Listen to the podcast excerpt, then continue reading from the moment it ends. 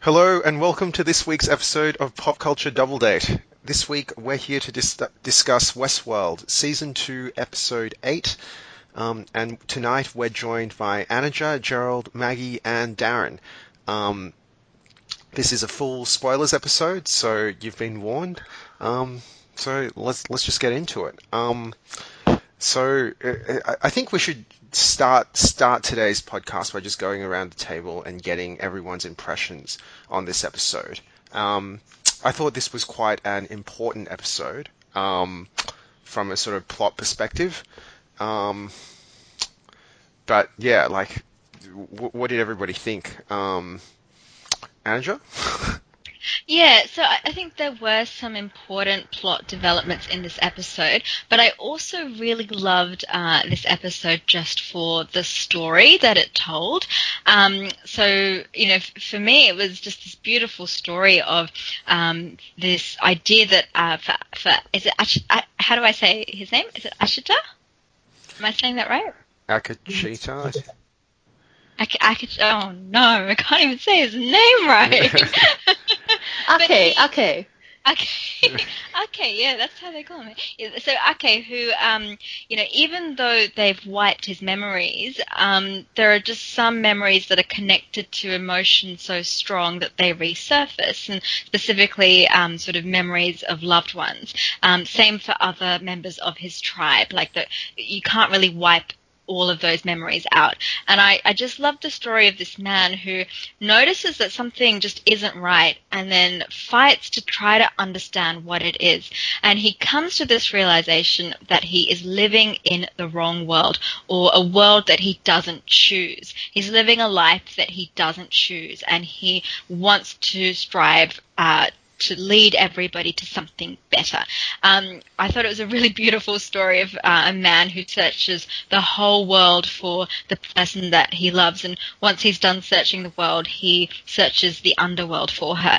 And even more beautifully, when he finds her and he realizes that she is lost to him forever he grieves that, but he can also put it into perspective and he looks around him and he sees, um, you know, all those other bodies and they represent the loved ones that all the other people in the world above him have lost. And he sees, he sees that and it doesn't turn into hatred. He doesn't turn to vengeance. He doesn't become cold and bitter. He really just strives to protect um, the people that he cares about from this fate and to try to lead them to something better. So I thought um, that it was a really beautiful story. And yeah, from from the plot perspective, um, we found out something quite important about what the Valley Beyond might be. There's a literal door there, um, and I also just thought it was great that they interweaved this episode um, over 30 years of Westworld history.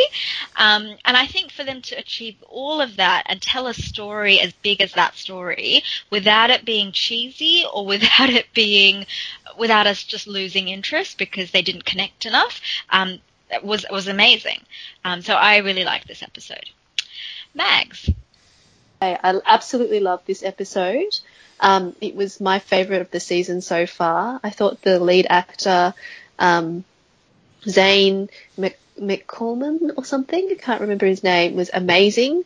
Um, he really carried the episode. Um, I thought it was lyrical and elegant, and um, it went back to the whole reason why, you know, I love Westworld in the first place, which is a sort of musing about humanity and about um, what what the essential sort of ingredients of a, a, a life worth living and a life um, that has been well lived is made up of.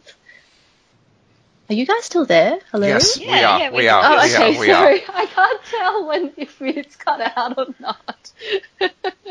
um, I thought um, the sort of relationship between him and his love, um, Kohana, Kohane, was uh, incredibly beautiful um, and well thought through. It's very, um, very thoughtful, I guess, relationship they put together.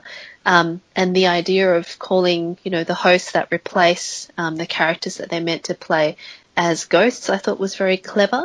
Um, that you know, in the memory of the that the true person is the the one that lives in the memory of the um, of the person they had the relationship with, not not the sort of story itself. So it's this idea that memory is sort of transcends story and mm. and transcends the um, I guess the the purpose of the park for the hosts themselves. Um, some inconsistencies within the story, but for me, um, it didn't overwhelm how much I enjoyed it. Cool, Jerry. This was a this to me was a very strong standalone episode of the show. Um, Zahn McClarnon, who uh, we last whom we last saw as Hanzee in Fargo season two, um, brought a great deal of um, depth to the role. I think he was many layered. At once he was menacing on the outside, but on the inside was uh, gave a deeply uh, tender performance of a man searching for uh, a woman whom at first he only vaguely remembers loving, but becomes a, a stronger memory. Um, and the linking up with Maeve, I thought was extremely well done. That was um, a particularly nice touch at the end of the episode when we find out that um, Akecheta has been speaking to Maeve um, for most, if not all, of the episode. Uh, I still think, though, that the as great as this episode was, it probably exposes some of the structural issues with this particular season of Westworld.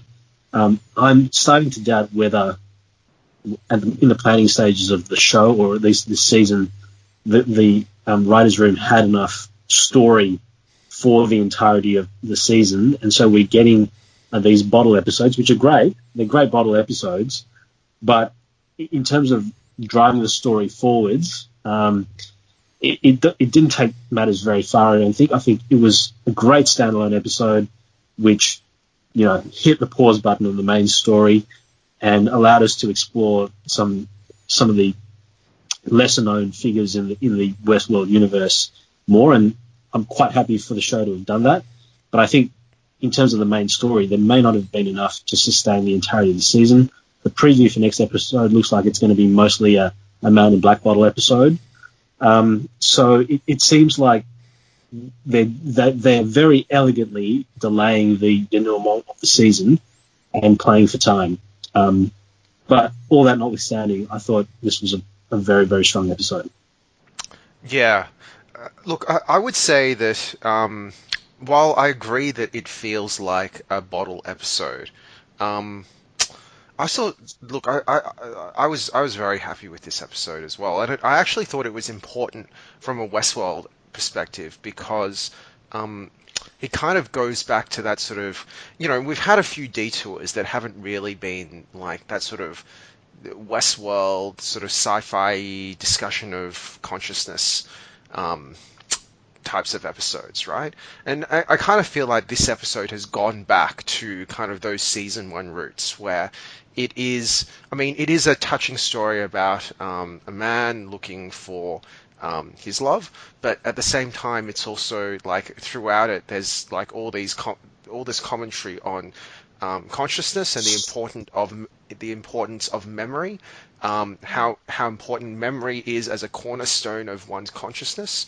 Um, I also felt like there were um, strong sort of religious themes, and it's something that I actually want to discuss later because something that I really loved about this episode is that it kind of gives you an understanding of how religions can be formed or mythologies and legends can be formed. Um, and uh, I, I, thought that from a plot perspective, it was also a really important episode because I think the episode explains exactly why hosts are being awakened, right? Like what the process is, right? Because I, I, know a few episodes ago we were talking about how it seems completely arbitrary how hosts are waking up, and I think this episode kind of explains exactly like what the process is that kind of makes the host kind of aware and sort of capable of retaining or accessing their previous memories, right? Um, having said that, I, I personally felt that it was both a beautiful episode and a frustrating episode because I thought it was like you know like the core thrust of the episode was really really well made, but um, again, I found myself take, being taken out of the immersion, um, basically by the stuff that the Delos corporation were doing. Like it was just there was Yeah. one scene in particular that just it, just boggled my You mean, mind. you mean where he walks around? Yes. Walks around the mesa? yes, Because- yes. Because last season, when Maeve was trying to move from one part of the mesa to the other, it was actually very difficult. There were people everywhere, and she had to devise a plan that would allow her to sort of um, get Felix to get her through without being noticed. Whereas, for some reason, the whole place is cleared out very conveniently for, for um, Akecheta to just wander through, go down the elevator, and into the storage room. Yeah, it, was. It was like. I mean, for me, that's. It was just like, what is actually going on with Delos? Like, it, there's this.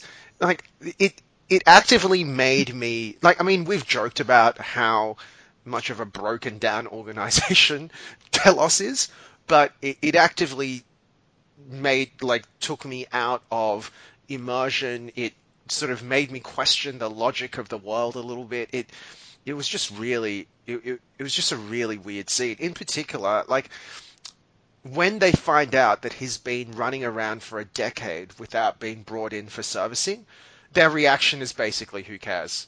It, it's it's just I, I could I just didn't understand. I completely didn't understand what was going on there. It, it yeah. Um, yeah. But The um, other thing is, he's also he's also been off loop for almost a decade, um, and no one's taken. I mean, the fact of the matter is, we, we know from season one that they're actually quite sensitive to monitoring departures exactly. from narratives of, of of every single host, exactly. and and A- Akecheta has been off loop for almost a decade, And, and and no one notices. There's a shrug of the shoulders. Yeah, exactly. Yeah, it, it's completely implausible that they wouldn't have known about it. It's implausible that their policy would be that we don't upgrade the hosts until they die because there are several hosts in several narratives who are unlikely to die because they're not in combat type roles or they're in safer parts of the, the narrative. So a lot of that stuff didn't make sense. Um, I think the reason why she said just put him back in the field was because she was trying to cover her ass a little bit. But uh, you know, I think I think the show is asking us to just ignore this stuff, which is a little bit much, to be honest. Like, you, but, But but, it- Darren, can, can Yeah. I ask why you think this episode um, explains why the hosts are being wakened? Because I'm still not completely sure I understand. Like, is it just because the memories are so strong that they can't be overridden and they keep resurfacing, or does it have to do with the symbol of the maze that seems to trigger a great awakening? Um, like, what, what, how do you think it explains that? So uh, I think that it kind of links to season one, right? And th- this is why I like this episode because it harkens back to like the whole Arnold thing, right?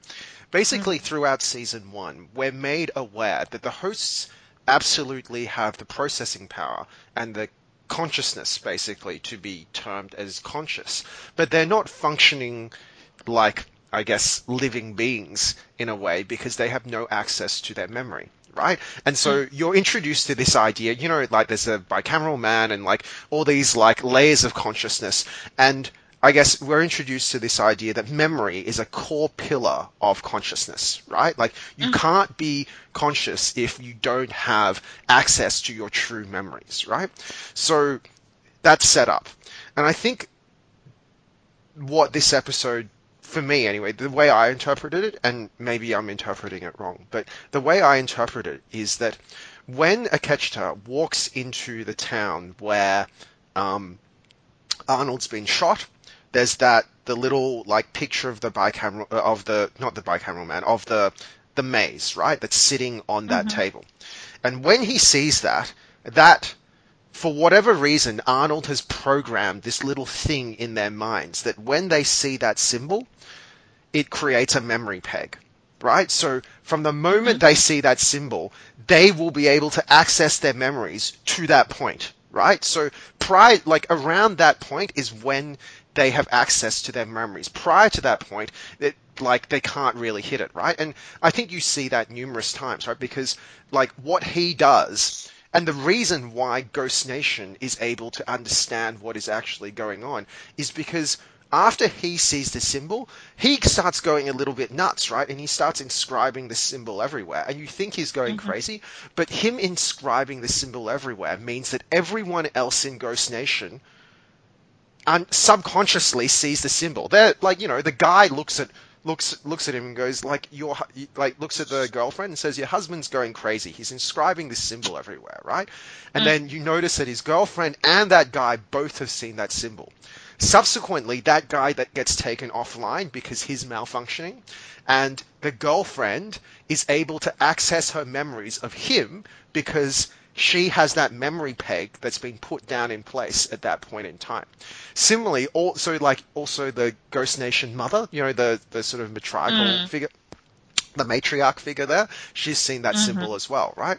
So Maeve's daughter, so it makes sense, right? Because all of these interactions that he's had with people, people that have awakened, are because, and the re- so basically my hypothesis, and I think that w- this was what the episode was trying to get at, is that the moment you see that symbol, you have a memory peg, and as a result, you have consciousness. Right? Because your mind is pegged back to the moment that you see that symbol. So Maeve's daughter, even so, even if you can't you can't actively access those memories until someone triggers it in you, you actually have the ability to access those memories to that point. Which is why Maeve's daughter, the moment he starts talking to her, she can start sort of flashing back to when she saw the symbol. And then there's the scene where Maeve gets given the little like stone that uh, Akecheta has inscribed in blood with the symbol, and I think that's the moment that Maeve kind of awakens a little bit, right? Because she is able to access memories back to that point in time. That's why her daughter is so important to her because she's able to access memories to that point in time, right? And she's able to remember that set of um, human interactions, right? So, um, yeah, so uh, yeah, I, I think so. Th- well, that's he kind. ca- A- Akech- can actually access memories prior to when he saw that symbol because we start the story at a time prior to that. So I'm not sure it's the that's the moment that they can. I don't know. Do you know what I'm saying? Like. Like, like if that were true, then the first of their memories would start from when they saw that symbol, and for Akecheta, his memories start before that. Yeah, but I, I think it's it's like my interpretation was that is it's not as like it's it's not as hard as that, right? It's kind of like Okay. it's like It triggers it, and then after that, you've got all your memories. Well, not necessarily all of them, but it's kind of like a peg around which you start having like Mhm. conscious memory, right? Like, um, Yeah. yeah. So uh, I, I strongly got that sense from the show, and that's why for me this episode was so satisfying from a plot perspective because I felt like they had. Um, they had kind of explained what was going on with the with the kind of awakening of the hosts, right? Um, Mm. It's interesting though that you guys didn't read that the same same way that I did. So, um, I read that as just okay. This is a symbol, and yes, maybe Arnold has programmed something in them to allow them to start accessing their memories once they see the symbol. Because Mm. I don't know what other, uh, what else it could be other than that. But I preferred the idea that their memories were just not something that you can erase and overwrite, and that at some point those memories will resurface. Because to me, that's sort of similar to, like, say, Alzheimer's, where Mm. even when the disease starts to erode the memory and like cover up the memory, those memories still resurface sometimes because that's I don't know that that's that's the nature of memories, particularly strong ones. Um, So that's kind of how that's how I read their coming to consciousness. It started with the memories, um, and then it sort of led to a deeper awareness of the nature of their reality. mm. Uh, I, I think regardless, the symbol, like whether the symbol is a peg in time or whether it allows them, it allows them to access all of their memories, the symbols are linked to this idea of um, memory being linked to active consciousness, right? So, um, yes, uh, look, agreed. Like, I, I think in terms of the actual mechanics, maybe it's not 100% explained, but basically, we do know that you look at the symbol and you can get access to your memories in, in some capacity, right? So, and then you have this idea that me- memory is important for like your your consciousness, I guess. So um, for me, I, I felt that, that that at least was satisfying. There are two points that I wish to make. The first is that, as I recall it in the pilot episode, we're told by one of the techies, I think it might even be Elsie, that um, the memories of each host aren't completely overridden, even when they're wiped for the purpose of being reinserted into their narrative or inserted into a new narrative. And as I recall it, um, also, this is the second point, um, one of the hosts goes berserk either in the pilot or the second episode uh, in a bar, um, and um, he shoots up everyone who had killed him in his previous narrative, mm. and it's never established in the pilot episode or subsequently that this particular host ever saw the maze symbol. So I don't think there's a there's a much of a correlation, or even a I don't think there's a direct correlation, and perhaps there's no correlation at all between having seen the maze symbol and being able to access one's memories pre-narrative um, or um, in another in another life.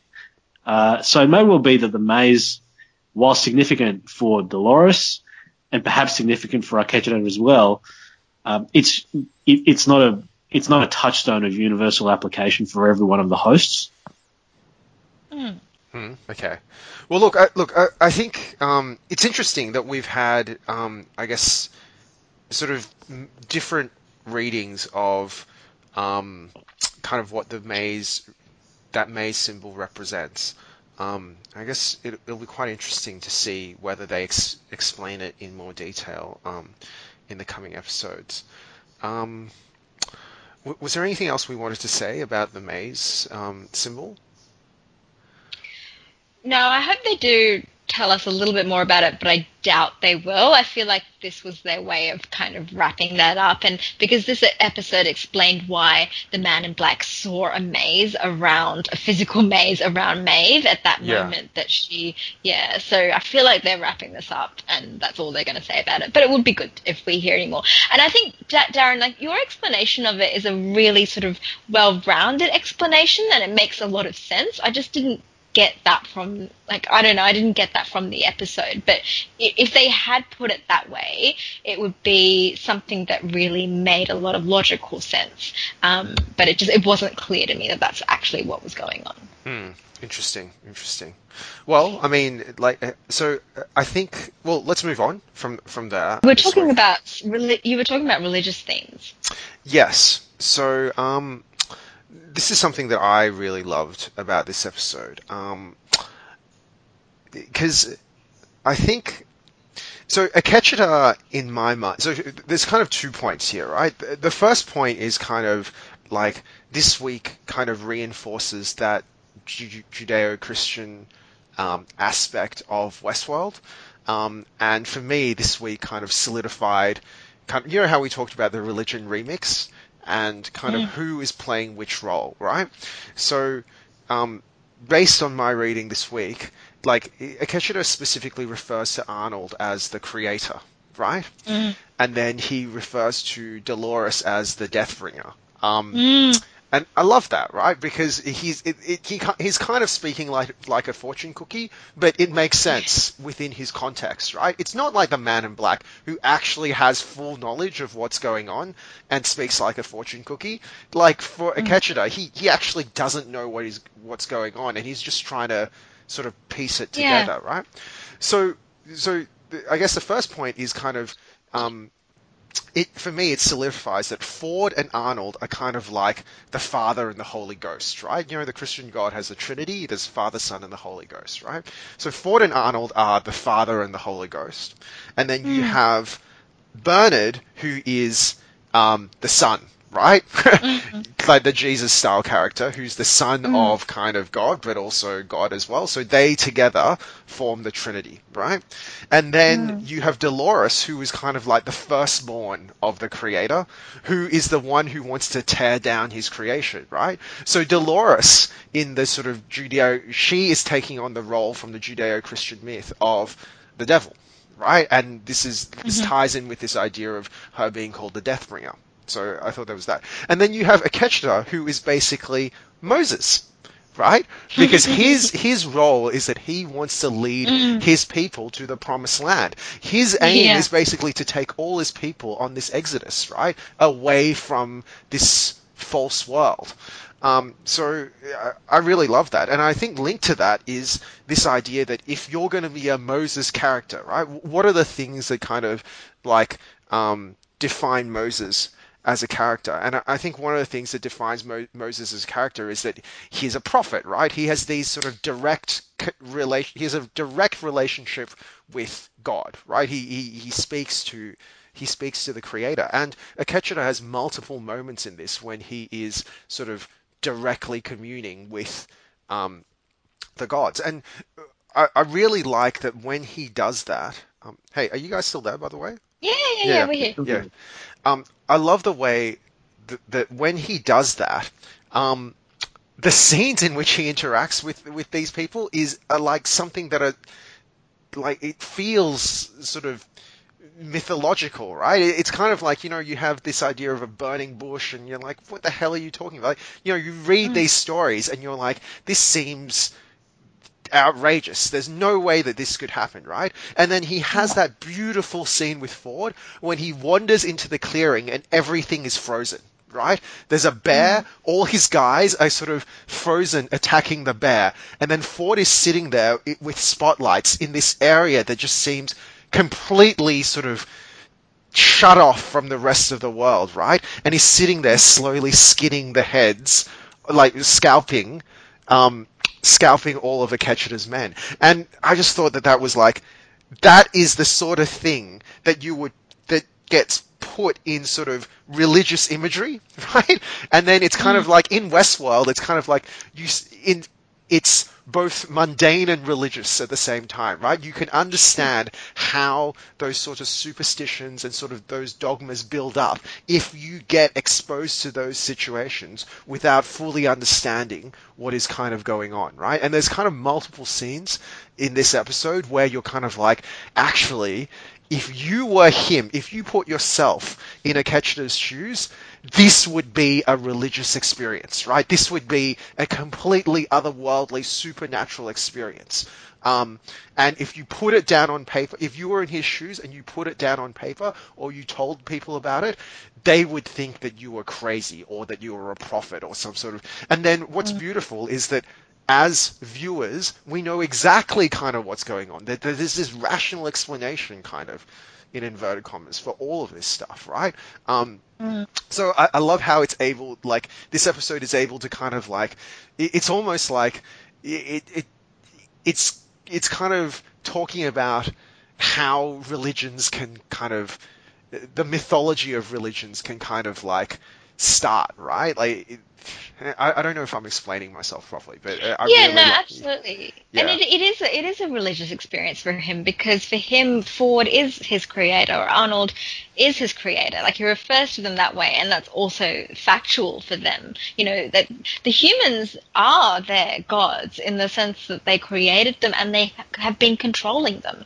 Um, so yeah, but I, yeah, I really like your point about how if he went and explained this to somebody else, it would be as though he was losing his mind. Um, and then the other side of it, where for us um, who uh, know what's going on, it, it's not a it's not a spiritual experience at all. Um, yeah. yeah. Can I Um, just can I just ask how how it is that Akecheta knew to identify Arnold as the creator? Yeah, we don't know that. we don't know that. We don't know that. Yeah, yeah, yeah. Another, another thing we're supposed to look the other way on. Mm. Yeah, yeah. Um, yeah, absolutely. We don't we don't know that. I did. I, I actually really loved how he referred to Dolores as Deathbringer. I thought that was so or a like. Deathbringer. it's alliteration to it as well. Yeah.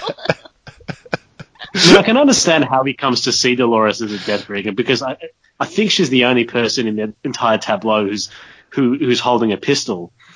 So, um, although having said that, how does he even know what a pistol is? Given that he's he's sort of when we first meet when we first meet Akecheta in his idyllic um, paradise life, um, that seems to be pre Western settlement. So, how he'd know what a pistol is and the fact that Dolores holds a pistol and makes it the the Deathbringer um, is is another mystery in the show. I think. Yeah, look, I, I think it's kind of implied that their tribe does have interactions with the town. Like, I, I, I think that it, it's not like they're they're completely, Yeah, yeah. But um, yeah, Well, I was just going to say, I Mags.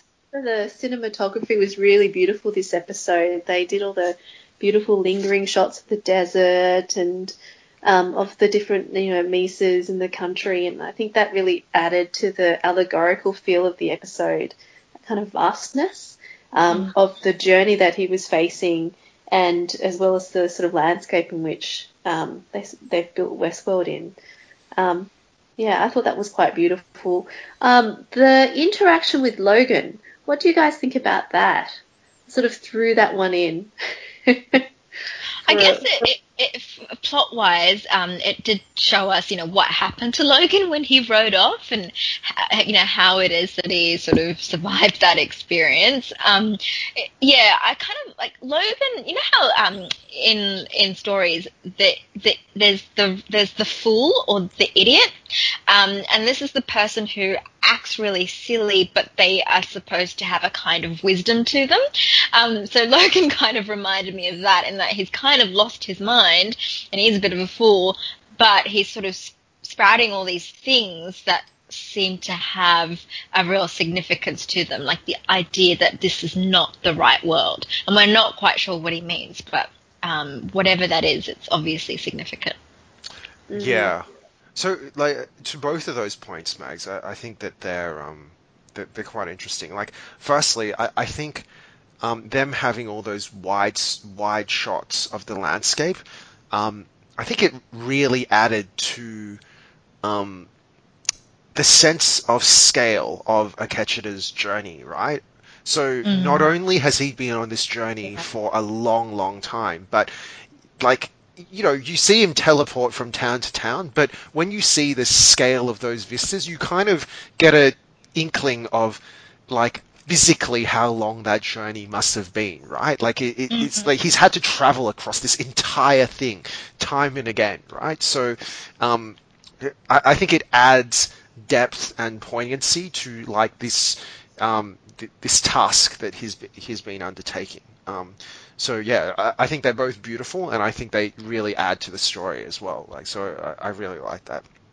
Um, to Logan, can, can I just ask, like, do you guys think that it was? So, so, so are we meant to assume that that was basically where Logan had been left after William had dumped him? Is that right? Yeah, he rode off and then fell off his horse at some point and was sitting under that tree for a long time. I mean, does that seem plausible to you, right? Even given that he's supposed to be one of the key fa- key investors that they're trying to impress. Does not plausible at all. I was like, how could they possibly leave him out there to die of exposure like that? I think I think the makers of Westworld are really relying on the fact that us like us diehard fans love this show so much that we will be okay with all of these other things that just don't make any sense at all, which is a bit crappy to be honest. you know, I mean, based based on everything we've seen about Westworld, you would expect it to get a really bad TripAdvisor review. No, absolutely. Oh my god, the management is horrible. Zero out of five stars for the management. Yeah, and and, and, and and the level of service for guests is just shithouse. Yeah. I mean, the Delos. I was talking to Max that like basically what they do at the Delos Corporation is like worst practice, right? How could that you be running this multi-million dollar organization with with things that are carrying around active firearms and have that le- level of that level of quality assu- that level of like quality assurance, right? It's just uh, I don't know. Anyway, anything that has to do with kind of the real world, like the things that are inexplicable in this show are what the humans do. Right? Like all, all the human interactions are kind of like, is that really what a human would do? Because that seems kind of not right. Yeah. So what did you think about Maeve? And um, it was it was really heartbreaking to see Maeve lying there with like her neck pretty much caved in. Um, uh, yeah, and again, why are they ignoring the fact that she has these superhuman, super robot powers? Like, why don't they care? What's Charlotte Hale even doing there? Isn't she supposed to be on her journey to the Valley Beyond um, from last episode when when Bernard told her that to head over there to Sweet? I don't even know what she's doing there. Um, but what do we think is going to happen to Maeve? Is the posse going to turn up? Have they devised some kind of a rescue plan? So, Anaja, can I can I just go back to that? So, this was another bit that kind of took me out of it. Exactly what you just said, right? What is mm. Charlotte Hale doing there? Like, I, I, I'm kind of assuming that this is pre, this is before Karl Strand timeline, right? So, but the previous episode, she had just been checked. Exactly. Exactly. She was just checked in as they were all about to head off, right? No, no, no, no, no. I think this is before Karl. No, Strand. no, no. This is this is pre. This is before Karl Strand and uh, and after after Dolores hits the uh, hits the the Mesa. Yeah, Uh, but she had just escaped from the Mesa. The last time we'd seen Charlotte Hale, she was like hightailing it out of the Mesa, and then all of a sudden Yeah, she's just back here. She's back in there. Yeah. In basic- anyway. and Sizemore was basically exactly where Dolores was. So it was kind of weird that, like, what was this engineer, like this ultra sassy engineer, doing? Like, wouldn't he have been killed? Didn't they just come through Yeah. and kill everybody? Yeah. um, is it just me that that felt weird again? Right? Like, um, yes. Well, no, it was totally weird. Um, I, I don't mind looking the other way a few times, but I think that it, it's happening so much now that it does take you a little bit outside of the episode, which is which is a bit of a shame. Yeah. Well, I think this is a, this is really a function of the way the writers' room is working. The writers' room is so so singularly directed towards setting up mysteries and um, dragging these mysteries out that basic bits of plotting are being ignored in the process. Um, I, I've made the complaint before, and I'll make it again that this show seems to be much more interested in setting up puzzles um, to frustrate or tease viewers than it is in actually uh, telling a story, so a basic functioning story. And I think the fact that there are so many plot holes is symptomatic of that misplaced focus on the part of the writers' room. Yeah, I think that's a Do you- little bit harsh, Jez, to be Yeah. honest. Yeah. Yeah. It, it does quite well at. Yeah, sorry, go ahead, Max. Oh no, I was just going to say, do you reckon they've kind of confused themselves as well? And because every episode is pretty much a playback of you know looking back over a previous time, someone telling a story about a previous time, or flashing back into the past. That they've kind of maybe they've just like just literally confused themselves. Maybe. Yeah. Uh, look, I, I think they do do a good job of telling the story, and that's why this episode was such a good one because there was actually a lot of storytelling here. It's just there's a bunch of this other stuff sprinkled in that hasn't been thought out that well. It's almost like they don't care that it doesn't make sense. Um, so I, I don't think the problem is that they're focused on the, the mystery. They're just not focused on these details and telling the story without leaving these gaping plot holes. Um, but Yeah. yeah. Uh, Like another example is um, Man in Black, right? Emily comes in. Emily rides in out of the blue, asks for her father back, and Akecheta just sends him off. Yeah. what? Yeah, exactly. Uh, look, I, I agree with you 100%, Anaja. Like, my feeling is that they're not. They, they're not the Lost Riders, right? They're not doing setting up mysteries for the sake of mysteries, right? But I do feel that they kind of have their A team writing some of the plot, and basically Yeah. the B team is kind of like, well, this isn't really that important. I just need to get him from point A to point B, so Yeah. whatever, right? So, and I think it's because how meticulously plotted out the main story is and how it works on so Yeah. many different levels. It it's such a stark contrast the way that the stuff in the Mesa is going because it does feel like a different caliber of plotting, basically. Um, but I think, like, I guess from their perspective, they they made a call that like there's the main story and then there's the other stuff, and we're just going to focus on the main main story. Um, yeah. What is the main story? well, I, I think that, I think What about sometimes, and I think that they're confused about that sometimes too. Yeah, mm, Yeah. that's true. That's true. And Ma- Ma- Maeve's, Maeve's posse has been MIA for two episodes now. Yeah. So let's let's get back to Anaja's point, which is what do we what do we think is happening here? Do we actually think that Maeve is done for, or No. No way. Yeah. Yeah. She's the main character. yeah. Yeah, that's right, bitches. I, Buffy has to save her because it's one thing to have a few gaping holes here and there, but to just write those people out and never to have them return doesn't just, that that really is lost territory. Walter kind of was it Walt Walt Walt's territory stuff that we um that I don't think will happen. So hopefully they are devising a plan. I don't know that any one of them is smart enough to actually come up with a rescue plan, but hopefully, hopefully they manage it. Maybe Sizemore even gets in on that. well, like okay, let, let's think about the posse that Maeve has left behind, right? It's Hector, Armistice, Felix, Felix, Sylvester, Ja- and Japanese, the uh, Japanese lady. None of whom are known for their brain. brains, right? three muscle and three guy like Felix and Sylvester are just they're just along for the ride. You know what? Um, Muscle is all they need. If they can get Felix into the room with Maeve, he can help her. So maybe they just need some. My, my other question is, what would Sylvester be doing in the posse? One would have expected Sylvester to be to have been in the crew with Sizemore that came in and snatched um, Yeah. Maeve last episode, but he's not there. So F- Sylvester has just disappeared off the face of the earth. Uh, um, he's not a natural fit for the posse. He's a more natural fit for um, the gang that, that snatched Maeve, but he's not to be found anywhere.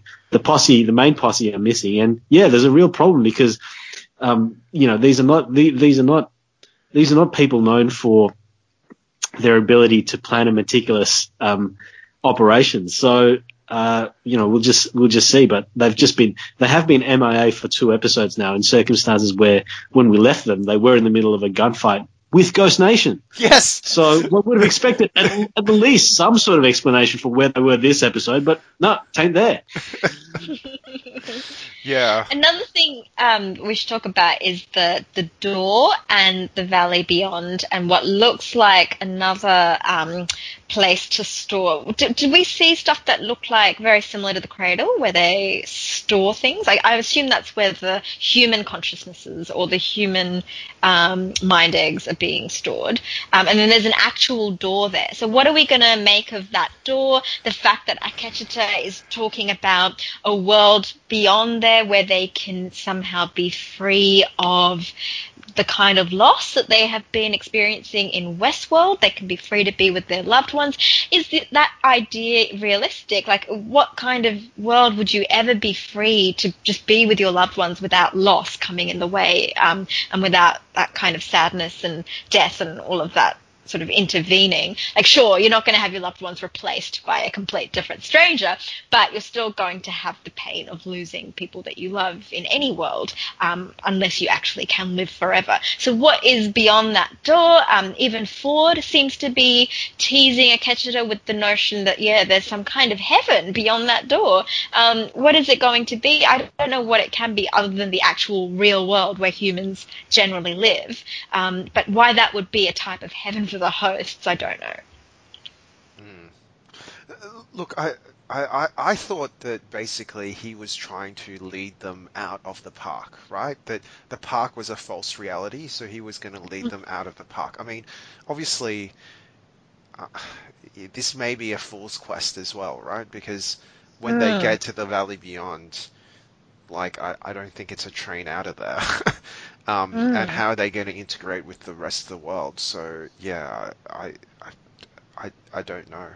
Um, I mean, I, I did feel that um, this episode did also like it. I felt that Ach- Akecheta had come to an acceptance that his girlfriend was gone for good, right? Did you guys feel that as well? That like Yes. he he had Yeah. he had yeah.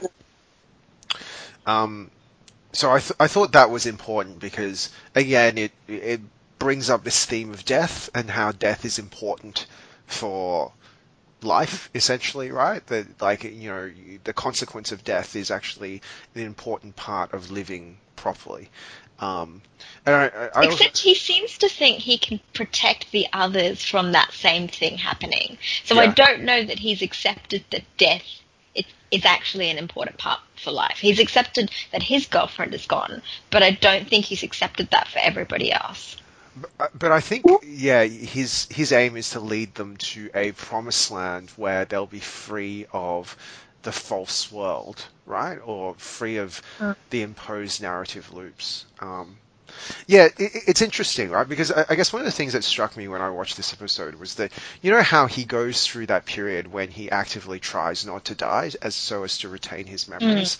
I thought that was quite powerful, right? Because for mm. him, he was the one host who was kind of aware of um, his immortality almost, but he mm. was actively fighting against it, right? And like, you know, I, th- I thought it was a good juxtaposition with the Man in Black's view, which was kind of like, it doesn't actually matter. And then for this this guy, it, it actually really, really matters because he's so afraid of kind of losing his mem- memory. So uh, I thought that was, anyway, that that's a bit of a detour, but um, yeah, look, I, I I have no idea what the Valley Beyond is. Like, I It can't just be a way out of Westworld because let's not forget there's another way out of Westworld. It's the train. I know the train is gone, but there are train tracks and there is another way out, right? The way Yeah. that Maeve was going to go out before she decided not to.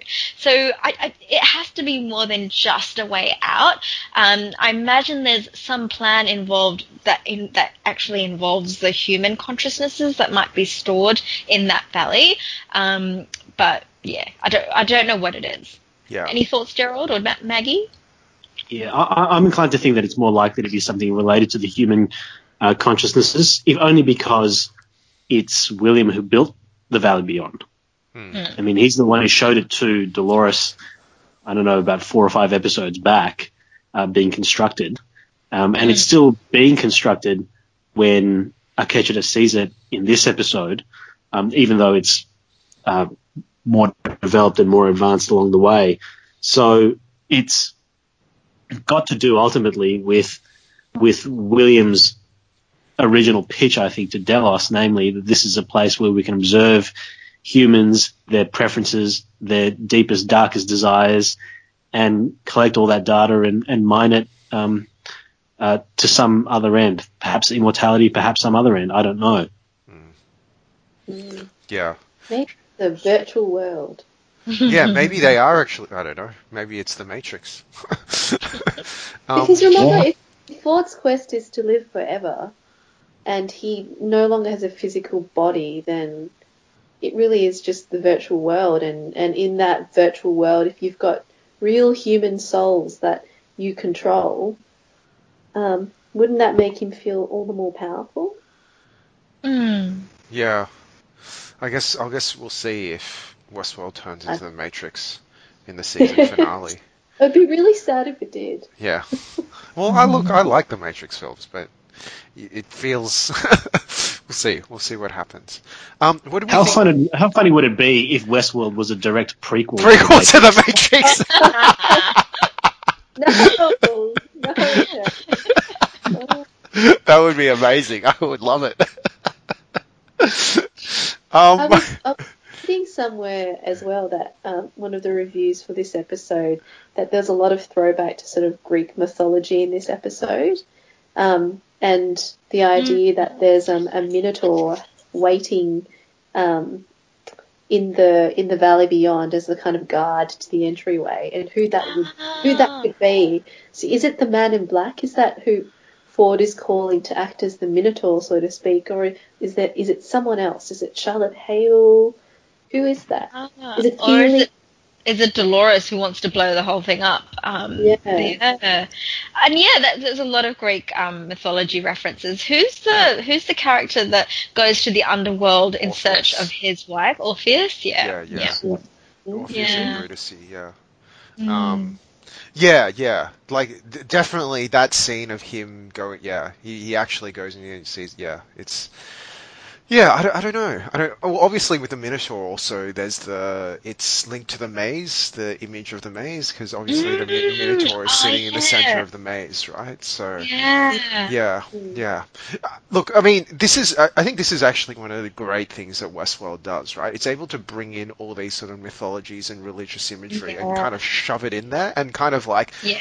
Like as I said, it kind of makes you kind of understand where all like if you are at the birth of a religion or the birth of a mythology, this is how this sort of stuff actually gets put into place, um, Mm-hmm. and can still be explained. I I think it's really clever what they've done there. Mhm. Like, Mm-mm. um, okay, what do we think about William and his ability to survive? Oh my god! Oh come on! As if he dragged himself, having at least five gunshot wounds, as if he dragged himself all the way to the river. I just don't understand. I don't know why they're doing that. I think he's meant to be healed now, so I catch just How? How was he supposed to be healed? People take like months to recover from wounds, right? He's literally been there ten minutes. And he's been manhandled. It's, it's not like Akecheta treated him like, you know, really gently and tended to his wound. He threw him on the ground and then was just like, there. And then mm-hmm. all of a sudden, like by the end of his episode, William is up and walking again. Mm. I think the the answer is that one of one of the people of the Ghost Nation camp was obviously uh, Bruce Wayne's cellmate from The Dark Knight Rises, the one who the one who cures his broken back in about two minutes. Um, Um, also, look, look with with that point, they so at the end of season one, the man in black breaks his arm, and his arm is in a sling when he goes to the party where the massacre happens. At the beginning of season two, he has no sling and his arm is fine. It clearly hasn't been fixed because if it was fixable, if that technology was there, he would have fixed it before he went to the party. He couldn't have found a second while he was hiding under all those dead bodies to fix his arm. So either I, I don't know. That, that's that's clearly it doesn't add up. Yeah. I, this is what is so disappointing because the show is so brilliant. Like the religious imagery that you sort of spelt out for us, Darren, is that's, it's, that's incredible. The way they bring references in from so many sources of literature and poetry, and and they they they create a truly interesting story with that. Um, truly amazing images and things do make sense. And you know when you look back there are things that they have sort of laid out from the very first episode to sort of plot this story out. They, they've done such a great job and then they just sort of do this where like what? Like did you not pay attention? Like did you think we're not paying attention? You know that this this audience pays more attention than any other audience of any other tv show. Like what are you doing Well, I mean, the only explanation is that he has to be a host, right? Like, how else can you recover that quickly? Like, I mean, I would hate if he was a host. I actually would hate if he was a host. But it seems like, like, it almost seems like it's it can't be unintentional that he's recovering from this stuff so fast. Hmm. Given that, like, they're aware of people talking about this, you know, like remember at the beginning of the season, people were trying to figure out which Bernard was which based on the scar on his yeah head, right? They're Yeah. aware of this sort of stuff, right? So, like, they can't not Yeah. be aware of what's going on with a man. It, it seems it it would boggle my mind if they were aware of that level of detail and then just completely like oblivious to the fact that the man in black was recovering like a superhuman. Like, it- yeah yeah. I mean, uh, We're going to get the answers next week, I think. It's a Man in Black episode next week. Yeah, and I, I was discussing this with Manager the other day, and I floated the possibility that the hand in the bloody bathtub is actually that of William himself. He killed himself, and he he was not lying when he talked about the way his wife died. You know, everyone's been suggesting, no, no, no, he's got the way his wife died wrong. She actually slit her own wrist in the bathtub. Maybe it's William who, who killed himself in the bathtub, and uh, the William is seen now walking around Westworld, uh, terrorizing guests and hosts alike is um, is a host himself. Yeah, yeah, yeah. We'll. I, I, I guess we'll see. It, like it's. Yeah. At this point in time, I think to satisfy the I guess the apparent in, incong- incongruities, um, he would. I think he has to be a host anyway. We'll Yeah. see. But I, I like you. I think that would that would kind of suck because uh, there there are only too many. There are only so many times as showrunners you can pull the wool over viewers' eyes and say, "Aha, gotcha." Yeah. Um, he was a host all along. Um, I mean, they did it with Bernard in season one, even though a lot of people saw that coming. They also pulled the trick off of making um, young William be the Man in Black, and then and then to have the Man in Black as we see him now turn out to be um, a host. I think you if you you lose your audience's trust, and, and you know audiences would be well entitled to say, well, this is all just bullshit. And if you need a if you need an easy out, you can pull one out at any time. So I hope I hope that um, that he isn't a host, but everything points in that direction. I would be okay with it because they have kind of dropped things along the way that you could see as real, like heavy hints that that's that that he is a host. Um, I would be okay with it as long as they give us a truly like moving, gut wrenching story of what happened to William and how he went from the man that he was to the robot the man in black was. If they can tell a really compelling story there, then I don't mind if he's human or or um, you know, or a, I mean, he's not going to be a host. He's going to be the, the same kind of thing that Jim Delos is, but one that actually functions, I guess. Okay. Um, so, is there anything else we want to discuss about this episode with Akecheta? Uh, Um, I think the general consensus was that it was a good episode, um, Mm. quite a moving, poignant episode. Um, yeah, um, and I'm I'm really looking forward to next week. Is there is there anything Yes. else we want to talk about? Just a musical shout out. Um, when Akecheta is walking around the Mesa and goes underground uh, to deep storage to find his wife, um, the music that's playing over over the scene is a, a very very beautiful piano rendition of Nirvana's Heart Shaped Box.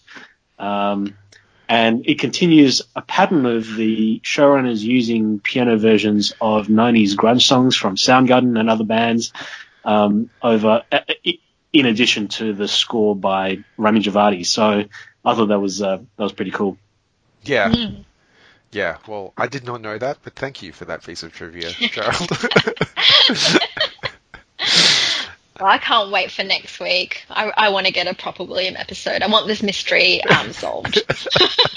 I hope you like William more after next week. I, I think I think this will be the test, right? If you come out of that episode, in, you in particular, right? You come out of the, that episode and you feel like William is a viable character. That w- I think that's the litmus test, right? Because if you come with that out of that and you still go, ah, I hate William, he's he's a prick, kill him, right? Then That's true. That's yeah, true. If they can change my mind, that will be one powerful episode. That'll yeah. Well, I, I think I, I definitely think they'll be shooting for that. I mean, you don't cast an actor of the caliber of Ed Harris in a role and just get him to give a one-note performance. So hopefully, this will be his aria of the series. Yeah, we'll, we'll we'll see, we'll see, and let, let let's also keep a track of Delos. Like I, I want us to keep an active track of work and safety, work health and safety practices that Delos employees are breaking every episode. Because this is a nightmare. The government needs to go in and regulate these guys. Yeah, w- I mean, why don't they? Why don't the employees form a union? Because they keep dying. They don't They keep dying. Yeah, no, no how, one. how, how funny? How funny would it be if, at the end of the series, no one could get in and no one could get out, out of Westworld because disgruntled employees had formed a picket line outside the Mesa? Are there any employees even left? There's like. No, it's probably not. okay. Um, thanks everybody again for a fun episode, and um, we'll reconvene next week. Thanks everybody. Yay! See you next time. Bye. Bye.